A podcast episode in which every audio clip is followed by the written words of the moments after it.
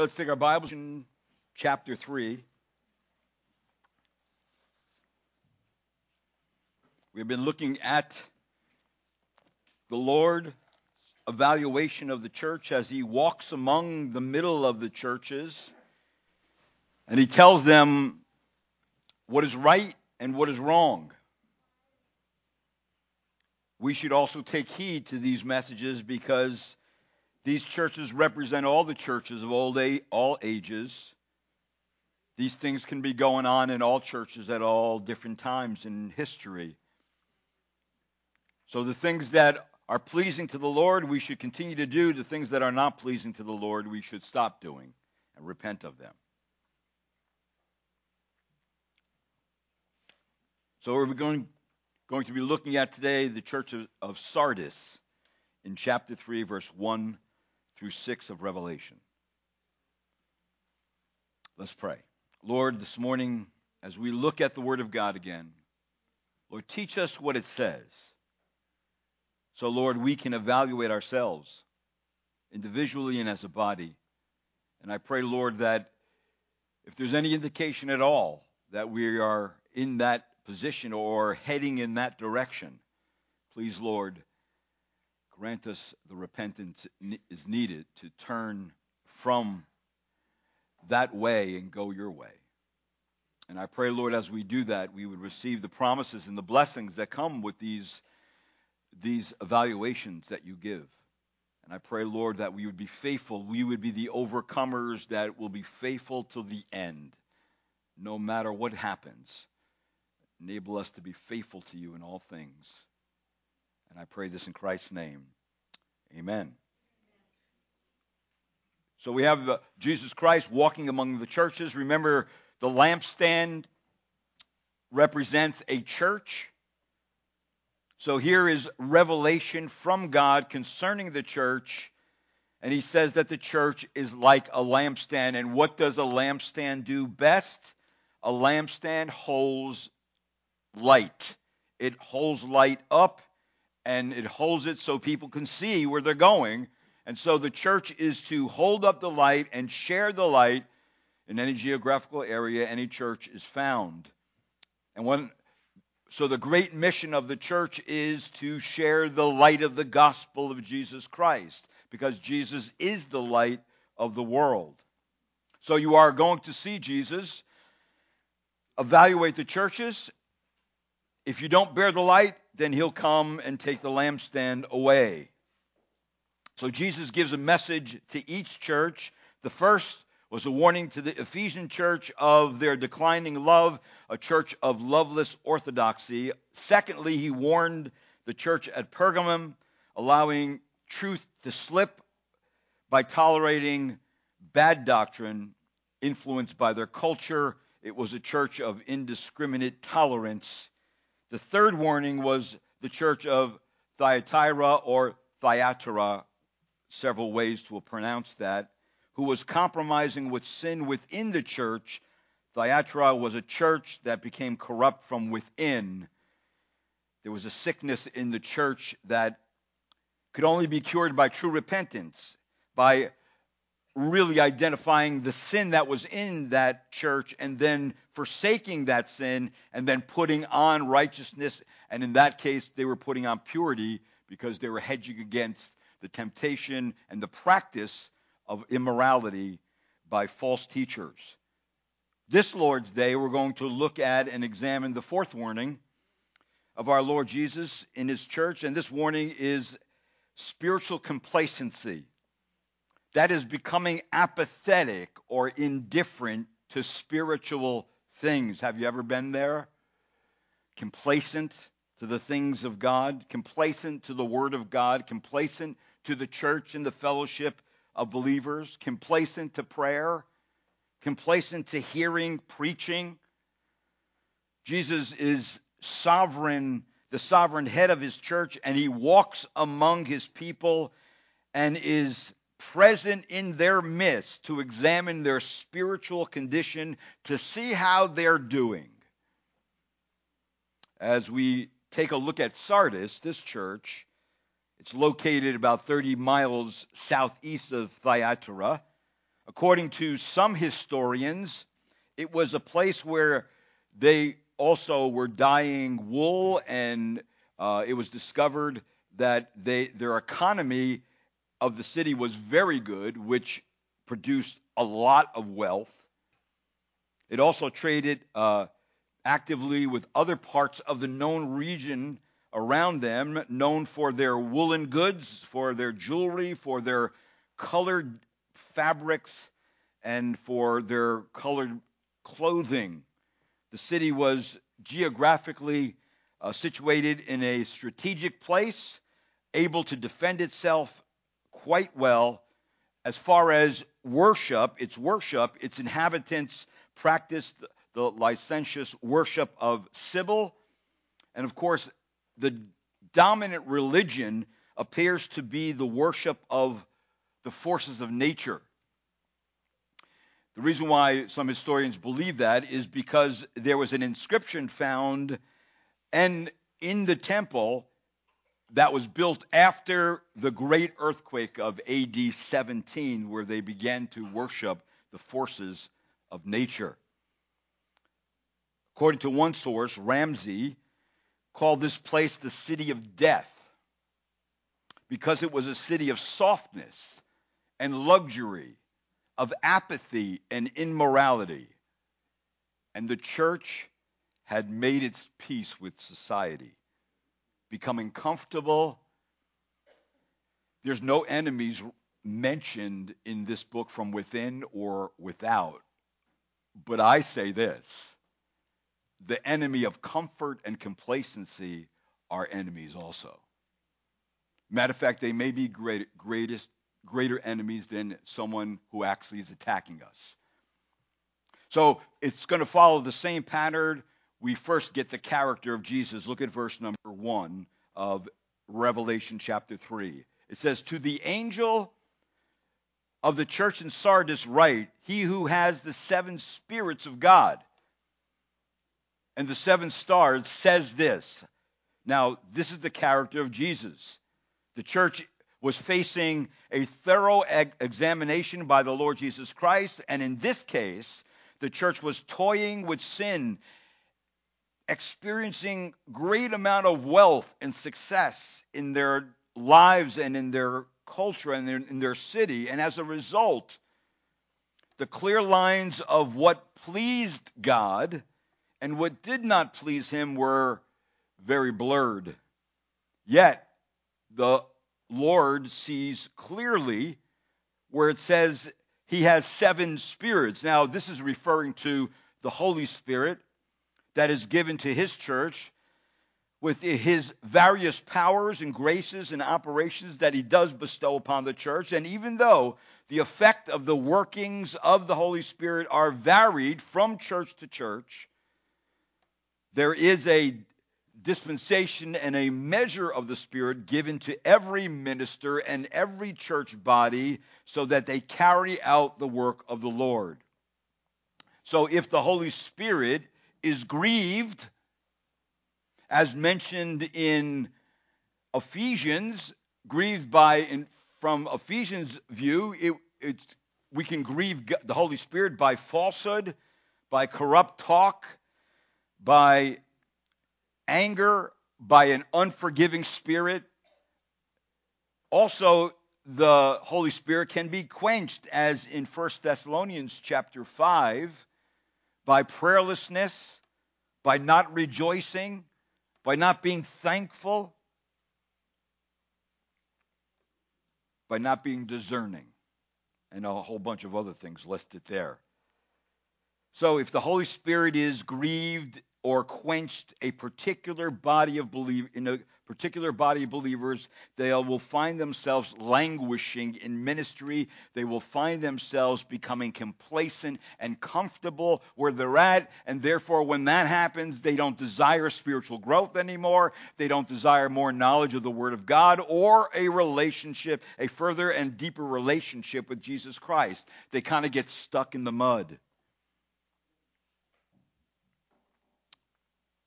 So these and us are to be reminded that Christ has the seven spirits, the spirit without measure, and imperfection, to whom they may apply themselves for the reviving of his work among the churches. He also has in this verse the seven stars. It is also true that Jesus Christ has the seven ministers of his churches in his hand, and they are therefore accountable to their Lord Jesus Christ, which should make them faithful and zealous. His ministers are given the message and the gifts. They are to use them for the good and for the edification of the church and for the influencing of the culture by the preaching of the gospel. Again, the Lord is about to evaluate their spiritual condition. Unlike the other three churches, this has no commendations. No commendations. Now, brethren, when somebody doesn't have any good to say about you, that's a problem. And if the Lord doesn't have any good to say about you, that's really a problem. This church, there's no commendation at all. There's none. It says in verse number 1 to the angel of the church in Sardis, write, He who has the seven spirits of God and the seven stars says this I know your deeds, that you have a name, that you are alive. Now, let me just stop there for a minute. Jesus, the evaluator and judge, doesn't commend this church for anything, and I am sure that is not a good sign when the Lord of the church has nothing good to say, not one encouraging word, and the Lord's skillful eye can't even find the smallest grain of a good word for this church, be sure there is trouble. The church does not seem to be plagued by false teaching or under some kind of persecution or religious opposition. There are no outside threats to this church. Everything appears to be normal. And may I say this th- this kind of situation is deadly to spiritual progression. It is the kind of situation which lulls people to sleep spiritually. It deadens their spiritual faculties and yet you can still go through the motions and do everything you know you should do as a believer. And yet you're dying. In fact, maybe this is the kind of atmosphere that the Christian church has been operating in for many years. It is like a church who succumbs to the dictates of a modern or postmodern and materialistic and soft society. A church that depends less and less on the Lord. Well, what's the condemnation that the Lord gives if there's no commendation? Well, look at verse number three, or verse number one. He says this, chapter 3, verse 1 it says, I know your deeds right in the middle of the verse, that you have a name, that you are alive, but you're you are dead. We're, we're talking about the church here. Jesus is saying to them, You are dead. So the impression of the church, though, for those looking on, is that they are alive. Look what it says. And you, you have a name that you are, you are alive. So the, the, the church has a name of being alive. Now, what, what does that mean? Well, for from a human standpoint, this church probably had a good reputation in the community. It was alive, it was active. It probably was a large church, a wealthy congregation with many programs and many activities. They probably had some good building and grounds. They had most likely good music. They could even had people there that were famous, maybe for publications they put out. The atmosphere of the church was one of a draw to the culture. They looked good on the outside. And this is the kind of church anyone was looking for at, because they probably could find any help they could possibly need there, and they probably would end up attending it, and that would become their church home. Because from the outside, it looked like this is the place to be. There may have been exciting times there. There may be a, lot of people there. A lot going on. Classes for everybody. And you would say, man, that's the kind of church I want to go to. Because if it's if it's big, it must be right. If all the activities going on, they they must know what they're doing. But see, the problem is, is that when the culture dictates how church runs, it can run like a business. And you can have everything that everybody wants and needs in that church from the outside. But I want you to notice in verse number one what Jesus says. I know your deeds, that what you have, that you have a name that you are alive, but you are dead. That's Jesus' evaluation. That's the reality of the church. That's how he sees it. So, brethren, there is a great paradox here because what seemed real from the vantage point of a human evaluation was not the spiritual reality. According to the great physician Jesus Christ, his diagnosis was you are a spiritual corpse. You are dead. You are lifeless. You are useless. You are ineffective. I have nothing good to say about you. So you see the real spiritual condition and effectiveness of each of these churches is known by Jesus. The condition of a church is not always known by judging outward appearances or performances. In fact, you're going to find out that I didn't get to the church yet. One of the churches that had had no condemnation against them were churches under persecution. Those were churches that were being dogged by the devil and were small in number, but they knew how to worship God. They knew what not to give up. They knew what not to influence them. They knew that. So, so we need we need to be reminded that Jesus sees what is going on in the core of your heart, in the core of the congregation. He sees what's going on. And we need to be reminded that Jesus is concerned with the inner character of a person. He is concerned with the inner character of a church and the driving motives for everything that goes on in a particular church. And it should be does God approve of this? Does this come from the Bible, from the Word of God? See, a church does not exist to gain the approval from the present culture or the most popular evangelical trend going on that we should introduce all that stuff because this is the modern things we need to keep up to date. And if we don't deal with no we, we don't we cannot go there.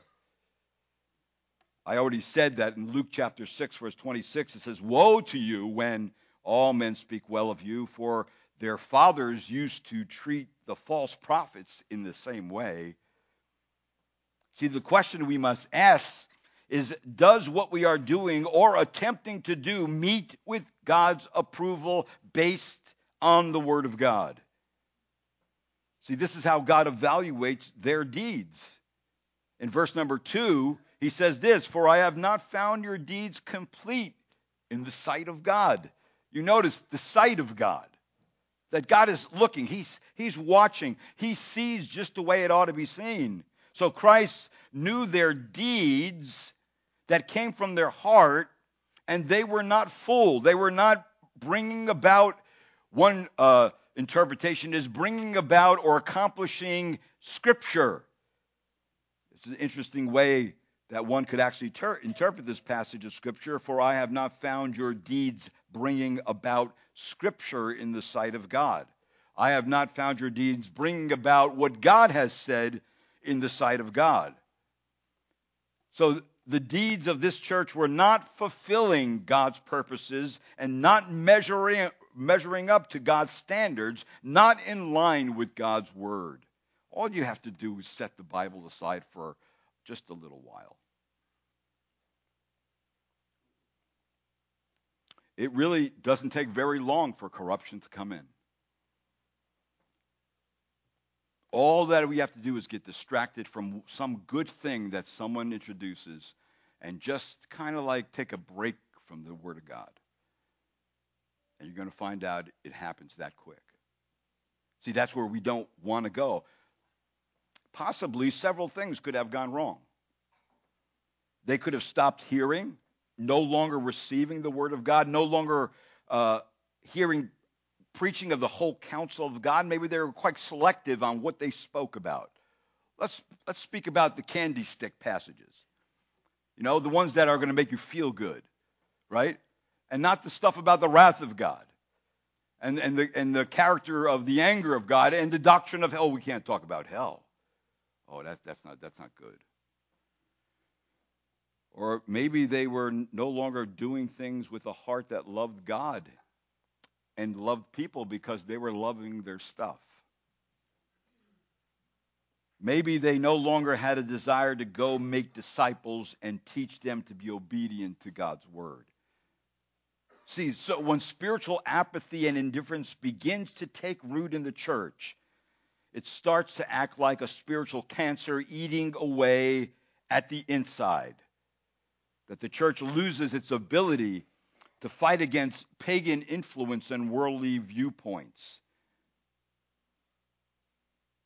Like being confused about sexuality or women that should be elders. Or a marriage is really just between a man and a woman. Or the church loses its ability to hold firmly to, to the Word of God. Well, the Word of God is it's one of many books. It's just like any other writings. It was written by men, and yeah, we think we we we we think we like the Bible. We'll keep it, but it's never opened up. It's never expounded. It's never preached uh, as the Word of God was given. So the church, the church's fight to win the world for Jesus fades away, and the church loses its zeal and passion to serve the Lord from the heart. And the key in our passage uh, right here is really where it says the Lord sees. He sees in verse number two. In the sight of my God, He is looking on earth scene, and He sees your heart, He sees your deeds. How are you doing anyway? When God is looking on, how are you doing? Christian people may go to church, and be involved with many activities, that's good. We ought to be involved. But if it is not done before God and to live worthy in His sight, that comes from our heart, then the smell of death is already beginning to pollute the air. Thankfully, the church may recover from this condition because the Lord has given the prescription for rekindled life. Or someone has said the church needs fresh oil, the fresh oil of the Holy Spirit. You need an oil change, in other words. They may recover because the Lord has given the prescription to rekindle life. That may very well, some have said, be the description of the church. This is the description of the church right before the Lord's the Lord actually comes.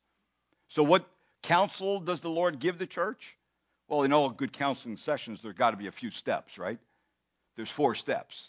Here's the first step. Verse number two, it says this. The first step is simply this in verse number two of chapter three wake up! That's not a bad counseling that's not bad counseling. Wake up. All right, keep awake, watch, be alert, be alive. Be roused from sleep and watchful and alert once again. There are all several other passages of scriptures in the Word of God that talk like this because the, the church has to be admonished from time to time that, listen, you're getting a little sleepy spiritually. You're not interested in the things of God like you used to be interested in them. Keep your hands right there. Turn back to 1 Thessalonians chapter 5 verse 6 through 8. Paul uh, again gives the church. Now, Thessalonians, 1st, 2nd Thessalonians probably have a, a large amount of teaching on the last or the end times. Maybe more than any other book beside Revelation. But look what it says there in 1 Thessalonians chapter 5 verse 6 through 8 it says so then let us not sleep as others do but let us be alert and sober.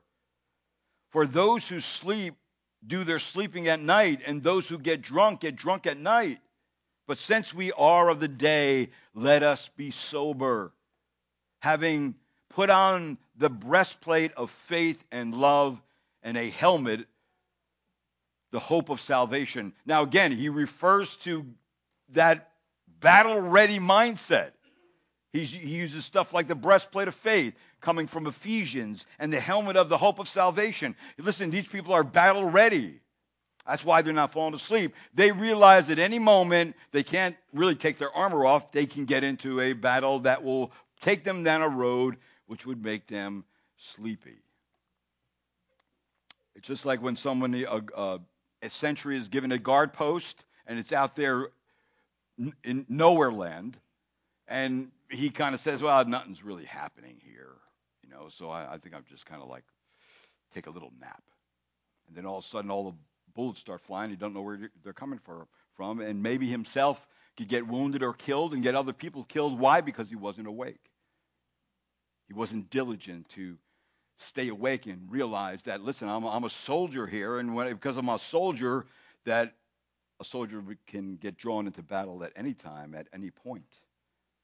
In fact, here, sleep from the Greek word is used in a figurative way to mean to be indifferent, to be careless to spiritual realities. How are Christians to prepare? Well, let us not go on sleeping.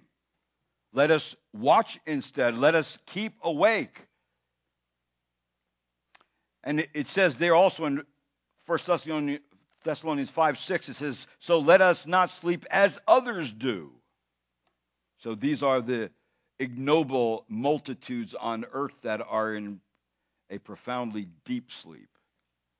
How can we take cues from the world when they're asleep and dead? Cannot. They don't know anything of the joys to come and are obviously uh, the, oblivious to the evils that are happening all around them.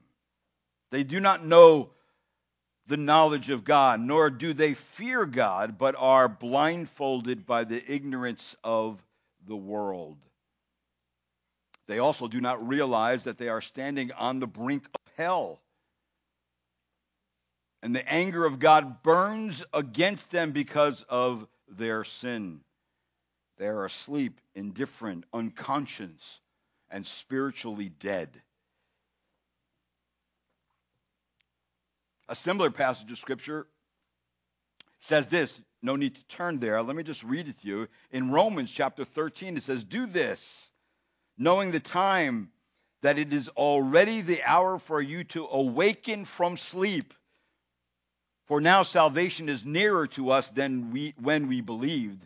The night is not the night is almost gone, the day is near. Therefore, let us lay aside the deeds of darkness and put on the armor of light. Let us behave properly in the day, not in carousing and in drunkenness, not in sexual promiscuity and sensuality, not in strife and jealousy, but put on the Lord Jesus Christ and make no provision for the flesh in regards to its lusts. Paul tells that to Romans. So all over the scripture in the New Testament, you find out, and in the Old Testament, you find out that God's people are to remain awake spiritually. So, do you see what a contradiction it is to be asleep like this and at the same time call yourself a Christian? See, if these are asleep, they can't be alert. It's either one or the other. Either you're alert or you're asleep. See, never alert against sin and the temptations of the enemy. Never alert against themselves and the lust of the flesh and the lust of the eyes and the pride of life. Never alert for the opportunity to good, do good. Never alert for opportunities to instruct the ignorant, to uphold the weak, to comfort the afflicted, to come to the aid of those in need. Never alert for opportunities to glorify Jesus, for times of communion, and for times to be alert to his promises, and for times to be alert for answered prayers once offered. They never watch for the second coming of Christ.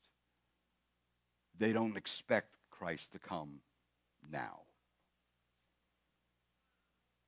See, there are many who are never alert to the spiritual realities of this life and the life to come. They are not alert because they are asleep. And I think also they for they have forgotten to live each and every moment before the watchful eye of God. It doesn't matter who's looking on, God's looking on. For kids, it doesn't matter if mom's looking on, dad's looking on, God's looking on. Husband and wives doesn't matter who's looking on, God is looking on. To live every day, getting up every day, and know that God sees it all. Can't hide a thing. That will, that will keep you awake. That will keep you awake. So, in other words, the admonition for the first step is let's be alert so that we prove that we are not asleep. You see, we believers are not part of the sleeping masses of those outside the faith. We are the ones who should be the most awake in the world because we know the most. We have been given the most. We see the most. We see beyond all the stupid politics that go on. It's ridiculous what's going on. You can't live there. CNN and all the other networks are ridiculous. They don't have the truth. They're just in darkness. They're just playing this chess game and they're going to lose. Christians, we have to see beyond all that stuff. A second step in, in our passage back to Revelation chapter 3 in verse number 2, it says this to strengthen the things that remain which are about to die. In other words, make stable the rest of those not actually dead, but are in grave danger of dying, lest God send a spiritual earthquake to them and wake them up. So we're called to, in other words, the second step is reinforcement. We have to reinforce those who are faithful, those who are awake, and keep them awake. So the church is keeping each other awake and we're reinforcing each other and making sure that takes place. A third step in verse number three is this. So remember, so remember what you have received and heard and keep it. Now, what have we received and heard that we did not have before or we did not hear before? Well, what is it? It's the Word of God, right? So, in other words, get back to the Bible and receive and hear the Word of God again. Get back to taking seriously what God thinks. Run everything through the grid of Scripture and obey it and practice it and hold on to it as if it's your precious treasure. Because it is. The Word of God is a treasure. Never let it go. It is not just acquiring scriptural knowledge I'm talking about. It's much more than that. It is becoming fully convinced of the truth in your heart, in the depth of your soul. It is to hold that scripture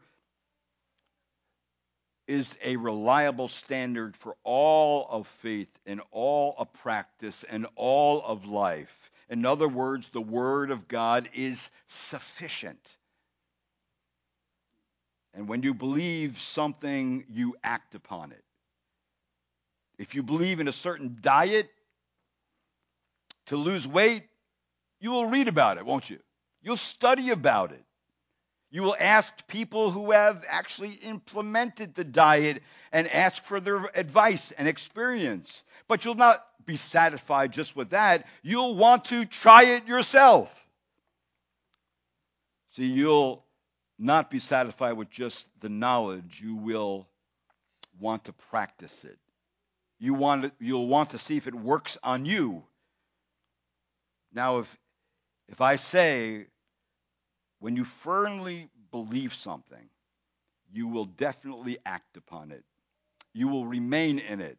You will talk about it. You will pass it on. And if you are fully convinced of the truth in your heart and in the depth of your soul, you will hold fast to it and you will not let it go because you know we cannot set aside Scripture for novel philosophies or for scientific theories or for experimental behavior and counseling techniques, or for political correctness, and any other fads may, that may come into be present to us at any one time.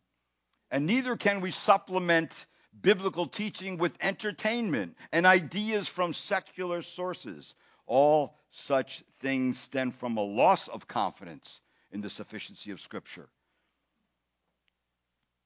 And those who aren't convinced the Bible is sufficient revelation of truth will continually look elsewhere for more revelation and new mystical experiences. That's what they'll do.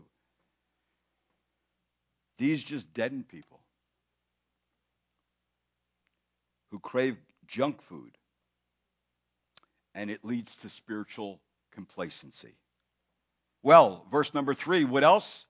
Step number four, here it is again, and repent. Wow, repentance demands change. Put off your soiled garments and put on clean garments. Repentance means a change of lifestyle, a change of conduct, because attitudes and habits must be biblical. How does repentance look here? Well, it looks like this being awake and staying spiritually awake. But if the church does not wake up and accomplish these things, then the Lord will take drastic measures.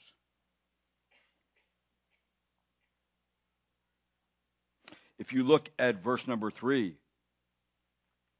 it says this in the middle of the verse after he says, Keep it and repent. Therefore, if you do not wake up, I will come like a thief, and you will not know at what hour I come to you. See, the passage of Scripture is saying to us, it's really about the second coming.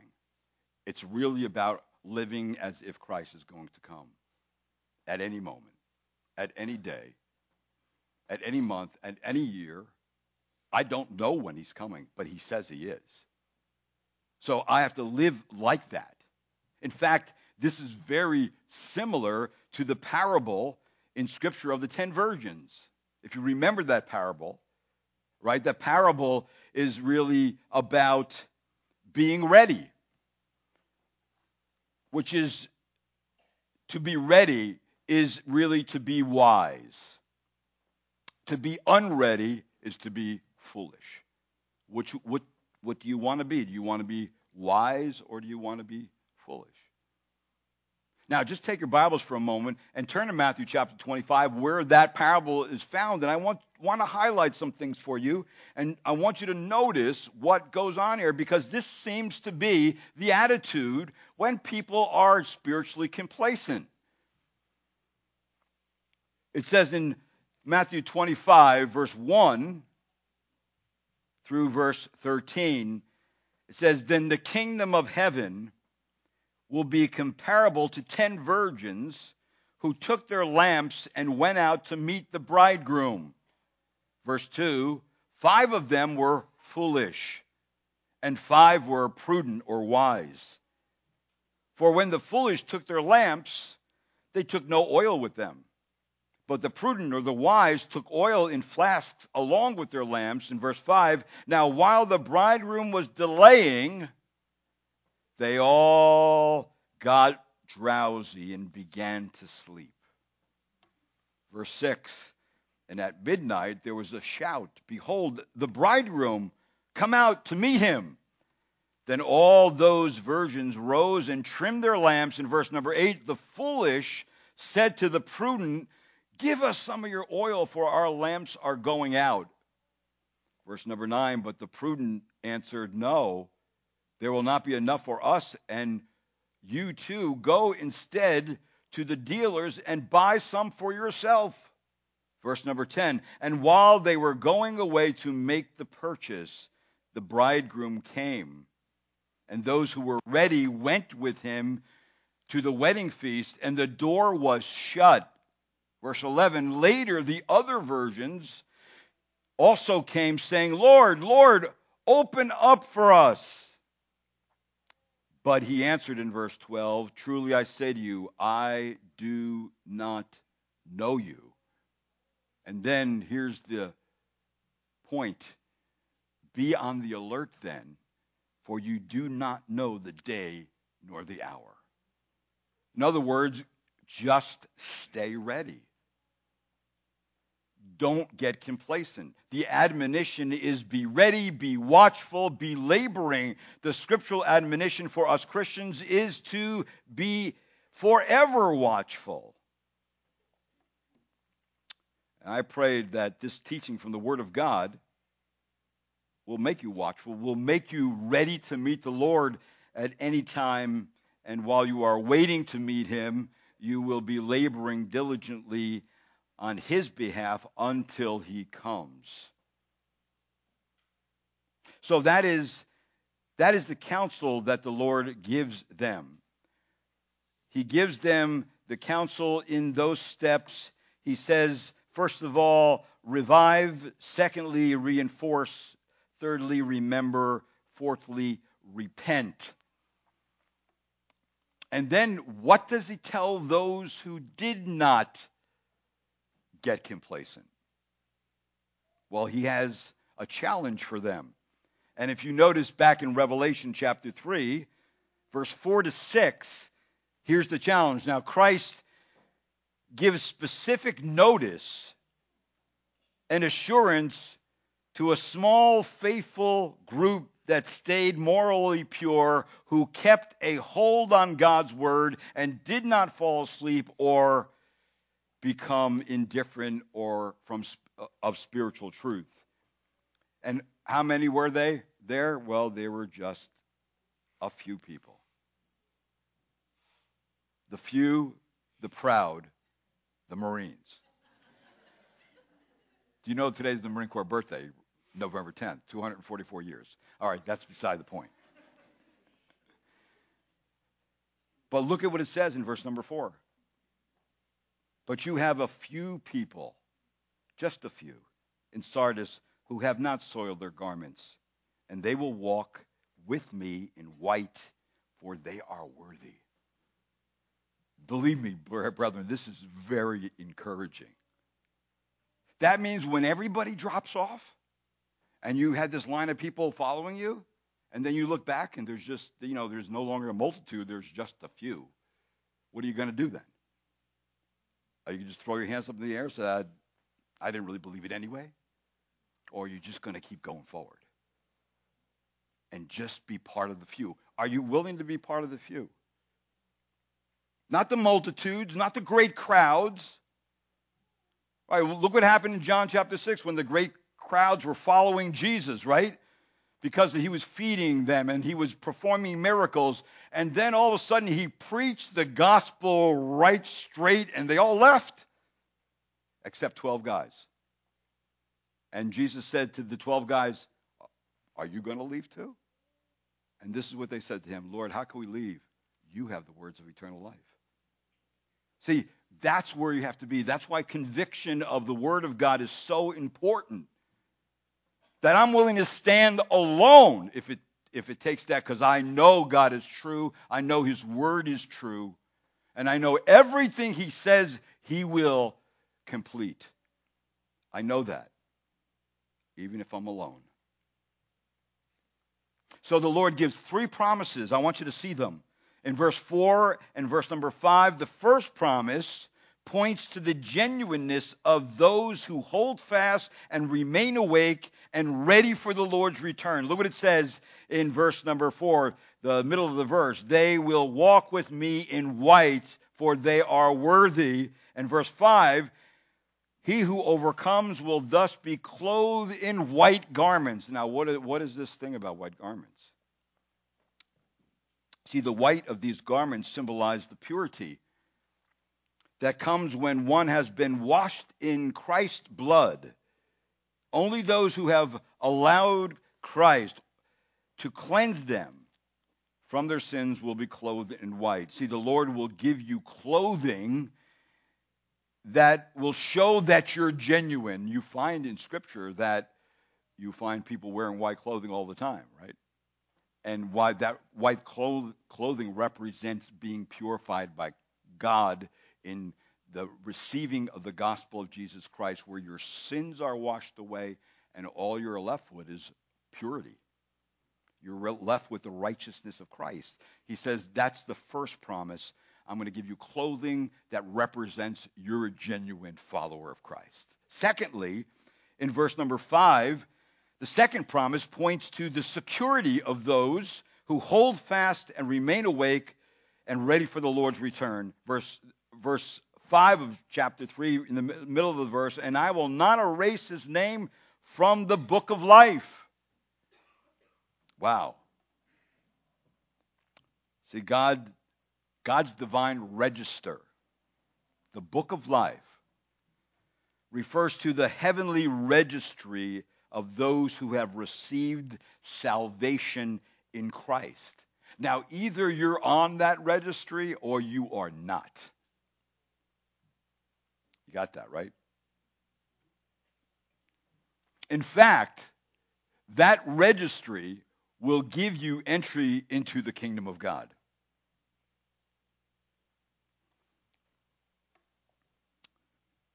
See, this book actually symbolizes God's knowledge of those who belong to him. Cities used to have registries, and only those whose names were recorded were considered citizens and la- allowed permanent indwelling there. Now, remember, this church had a name that they were alive, but they were dead. Jesus is going to make sure that your name because you are alive, is in the book of life. Now, some have suggested, before I go any further, in Christ's statement here, that he will never erase certain names, which opens the possibility that he might erase some names, maybe, and may imply that people lose their salvation. That is not the case here. In other words, can a name be written in the book and then later erased? That would be shaky to base one's theology of salvation in that symbol. So it's best to take Christ's statement at face value in the context in which he means this that those who remain faithful to, to him and are promised future honor and eternal life they are guaranteed citizens in heaven. And God knows who they are. And in this case, it's the few people that didn't give up. And it's those who possibly repented. Now, in the book of Revelation, there are two books when we get to Revelation chapter 22. There's the book of man's works or deeds in which people are going to be judged according to the records that God has about their life. The great white throne judgment is about unbelievers who now are resurrected and brought before God, and God opens up his books. He has accurate records about people's lives, and he judges them because God's a fair judge. If you lived, uh, somebody can live an ultra wicked life on this earth, and somebody can live what we would call a decent life on this earth, but they're both sinners. They both didn't trust Christ. One's going to get a worse penalty than the other one because of God's books and his books of their deeds were opened how they lived their life were open. Now, the great white throne judgment is not for believers, it's for unbelievers. The Bema Seat judgment is for believers. Believers are also judged for their works after conversion. So, see, being complacent is not a good place to be if God's going to judge us by our works.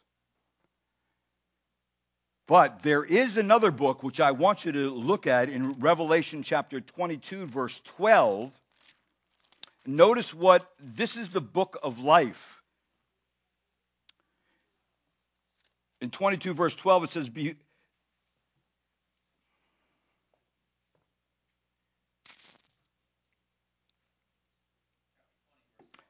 Twenty verse twelve, right? Twenty verse number twelve. It says, and the books were open. And another book was open, which is the book of life. Now, a record of the names are in that book, not the deeds. The book of life only comes into the discussion only to, only to show that the names of these dead are not written there.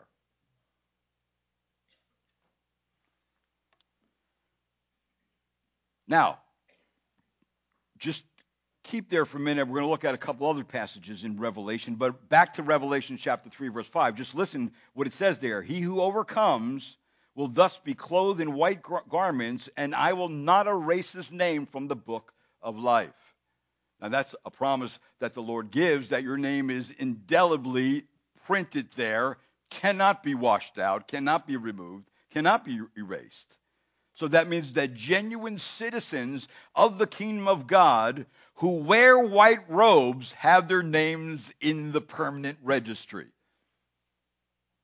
So they don't have to come before this judgment in Revelation. They don't have to come there because it's already been taken care of. Now, if you look right there back to chapter 13 of Revelation, verse number 8, so the first thing would be this all right, this book contains the names of all who have true spiritual life. Secondly, in Revelation 13, verse number 8, it is a book that uniquely belongs to the Lamb of God and is related to his death. Notice what it says in verse number 8 of Revelation 13. All who dwell on the earth will worship him, everyone whose name has not been written from the foundation of the world in the book of book of life of the lamb who has been slain. Now, of course, when you look at a passage of scripture like that, you have to ask this question in uh, verse number 8 is that it says all who dwell on the earth will worship him. Worship who? Well, if you go up and if you notice verse number 4 of Revelation 13, it says, They worship the dragon because he gave his authority to the beast, and they worship the beast, saying, Who is like the beast, and who is able to wage war with him?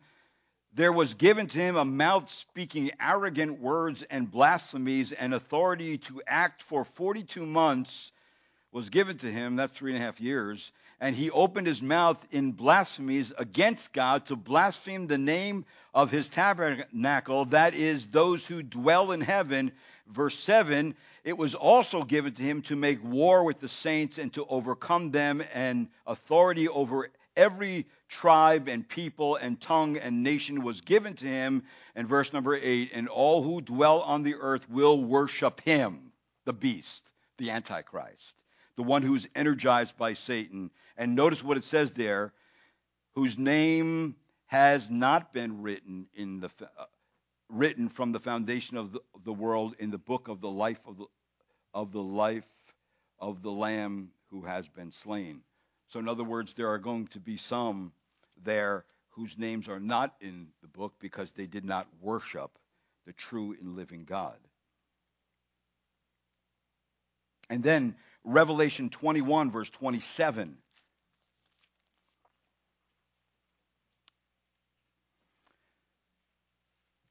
So it is a book that uniquely belongs to the Lamb of God and is related to his death. It contains the names of all who have true spiritual life. And then, thirdly, your name must be written in this book in order for you to enter the heavenly city. Look at verse 27 of Revelation 21 and nothing unclean, and no one who practices abomination and lying shall ever come into it, but only those whose names are written in the Lamb's book of life. So the question would be is your name there? Young people, is your name there yet? Why not? If we're living in light of Christ's return, the message of the gospel should lay heavy upon your heart to know that, listen, if my name is not in this registry, I am not getting in. I will not receive a white robe that shows that I have the purity that comes because of my relationship and my belief in Christ Jesus and his righteousness upon my account. I cannot get in. Nothing can get into the kingdom of God because sin is locked out forever. The curse is locked out forever. There is nothing but the purity of God where righteousness dwells in Christ's kingdom. And nothing will be able to get in. As in the ancient world, it is built on the roll of citizens in the city or nation, those written in it are citizens of heaven and God's special people. Remember what Jesus said to his disciples when they went out and they were casting out demons and they were preaching the word of God and people were getting saved and all kinds of great things were happening. What did Jesus tell the disciples when they came back and they were kind of like awed by what just took place? This is what Jesus said to them in Luke chapter 10, verse 20. Nevertheless, do not rejoice in this, that the spirits are subject to you, but rejoice that your names are recorded in heaven. Amen? See, that's where we need to rejoice. But you got to make sure your name's there. And if somebody is complacent, they may not even know if they're a believer. And if they don't ever repent of their complacency, I guarantee they're not one. See, believers are awake, they're aware, they're in tune to God, they hunger for righteousness, they want to deal with their sin. They want to lift up the name of Christ and worship Him. That's what drives them. That's what wakes us up in the morning every day and gets us going. See, that's what a believer is, and that God puts all that stuff in our heart. Sins forgiven, your name written down in heaven, a, a possessor of eternal life, a partaker of the divine nature, born of God, passed out of condemnation into everlasting life. Oh, what, how blessed it is to be saved and to know it and to know your name's there to be delivered from the wrath of God and know it. So if you are in Christ, then your name will remain indelibly recorded in God's book, in God's registry forever. Amen? I don't know about you, but that this gets my blood going. This reaches down to your gizzard and it squeezes. That's theology. That's what theology does. It excites us. It shows us the real deal. This is the truth. And this is what a real believer wants in their heart. They're not perfect. We fall, we stumble, we sin, but we don't want to remain there. We, we want to get up, we want to repent, and we want to we want to serve the Lord. But I, I didn't give you the last promise.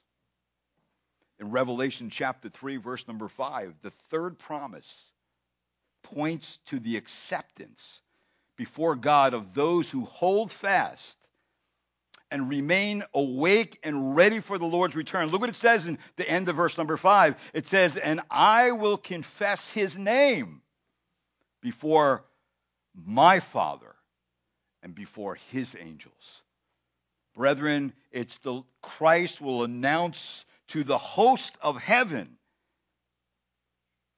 that these belong to me. Father, these are the ones you gave me before the foundation of the world. These are the ones when the gospel was preached believed in me. Lord, these are mine. And because they are mine, I want to confess his name before my Father and before his obedient angels. Angels are probably, unfallen angels are probably the most obedient creatures in the universe.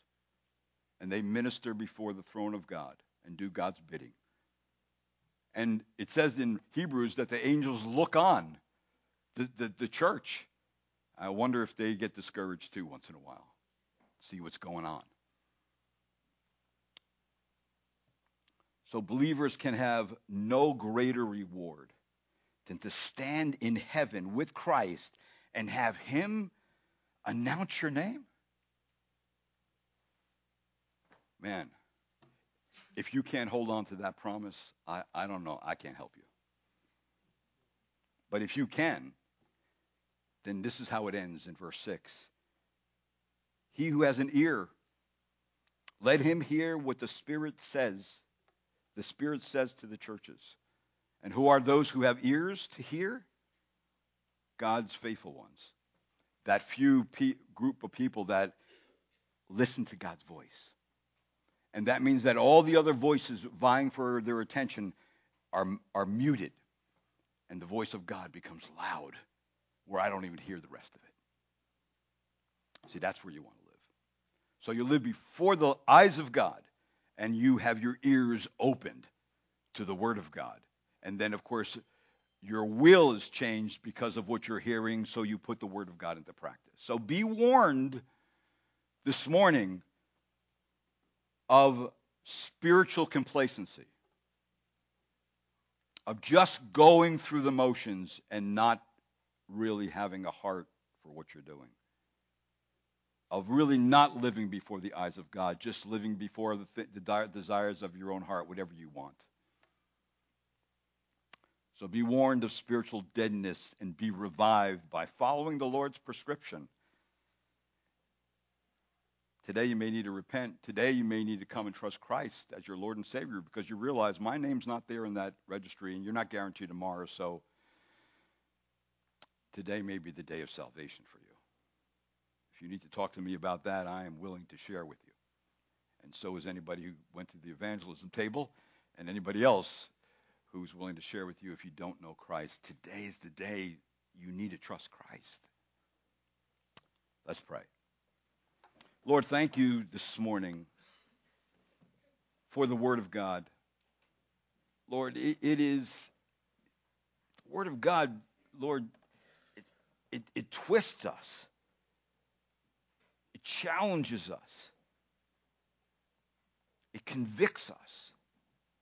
And yet, Lord, it heals us, it establishes us, it affirms our foundation. It affirms the promises of God for us to know who we are and where we're going, and to know your plan of coming back again. And until then, we are to serve you. I pray, Lord, make us faithful in these things. Lord, keep us from this attitude of complacency that you say just brings someone into a dead state. So, Lord, if we need this morning to examine ourselves and repent, let us take the word of God and do that. To those who don't know you today, I pray you would bring them to a place where they trust you as their Lord and Savior and not put it off one second. And I pray, Lord, for those who are the faithful few, I pray, Lord, the promises you have in this text, they just hold on to tight and that you would encourage them every day by it, knowing that their genuineness is seen in their white robes because they're washed with the blood of Christ. Their names are written in the registry of God, so they are citizens of heaven. And Lord, that you're going to acknowledge them before the Father and your and his angels in heaven someday because they are your children and they are your possession and you love them and they love you. And I pray this, Lord, for us today, that you would encourage us today and every day with the truth of Scripture. And I pray in Christ's name, amen. Let's stand together.